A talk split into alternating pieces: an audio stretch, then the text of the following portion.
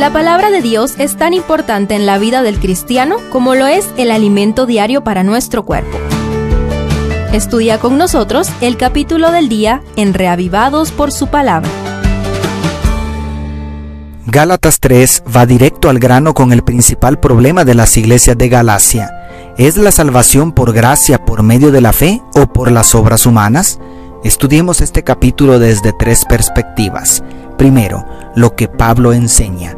En primer lugar, explica que 430 años antes del pacto sinaítico, según los versos 17 y 18, más conocido como el antiguo pacto, Dios había establecido un pacto de gracia, o mejor dicho, un testamento unilateral en favor de la raza humana donde Abraham creyó a Dios y le fue contado por justicia, como dice el verso 6.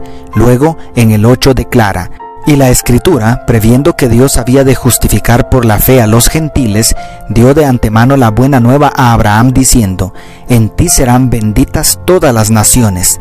De manera que todos los que dependen de las obras de la ley están bajo maldición, y que por la ley nadie se justifica ante Dios es evidente, porque el justo por la fe vivirá, según los versos 10 y 11. Porque Cristo nos redimió de la maldición de la ley, haciéndose maldición por nosotros, según el verso 13. Y, en segundo lugar, habiendo establecido la inutilidad de la ley para redimir al pecador, define la legítima función de la ley personificándola en el verso 24. De manera que la ley ha sido nuestro pedagogo hasta Cristo para ser justificados por la fe, como traduce la Biblia de Jerusalén. En la cultura griega, el paidagogos era un tutor, guardián, supervisor o custodio de los niños varones menores de edad, quien los acompañaba, protegía e impedía que se portaran mal porque tenían autoridad para disciplinarlos. Esta figura termina de explicarse en el siguiente capítulo, pero aquí Pablo concluye en los versos 25 y 26. Mas, una vez llegada la fe, ya no estamos bajo el pedagogo, pues todos sois hijos de Dios por la fe en Cristo Jesús, siempre siguiendo la Biblia de Jerusalén.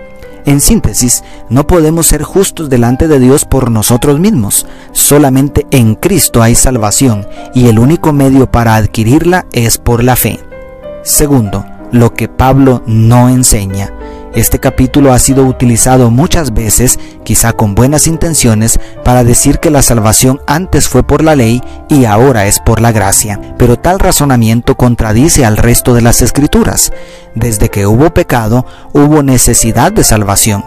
Y desde que Adán comió el fruto prohibido, el ser humano perdió la capacidad de vivir en armonía con los principios divinos.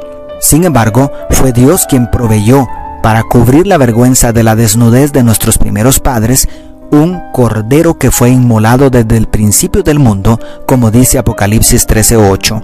Es decir, Pablo no enseña dos planes de salvación. Esto pondría en tela de juicio el carácter justo de Dios. Por otro lado, el apóstol tampoco enseña que la ley está en contra de la gracia. En el verso 21 dice, entonces, ¿la ley contradice las promesas de Dios? De ninguna manera. Dios es el autor del pacto de gracia hecho con Abraham, tanto como de las leyes del pacto sinaítico, las cuales incluyen por lo menos la ley moral, es decir, los diez mandamientos, la ley civil y la ley ceremonial. Pero ninguna ley fue dada como un plan B para salvarnos, sino como una guía para ayudarnos a entender la gravedad del pecado y la necesidad de un Salvador.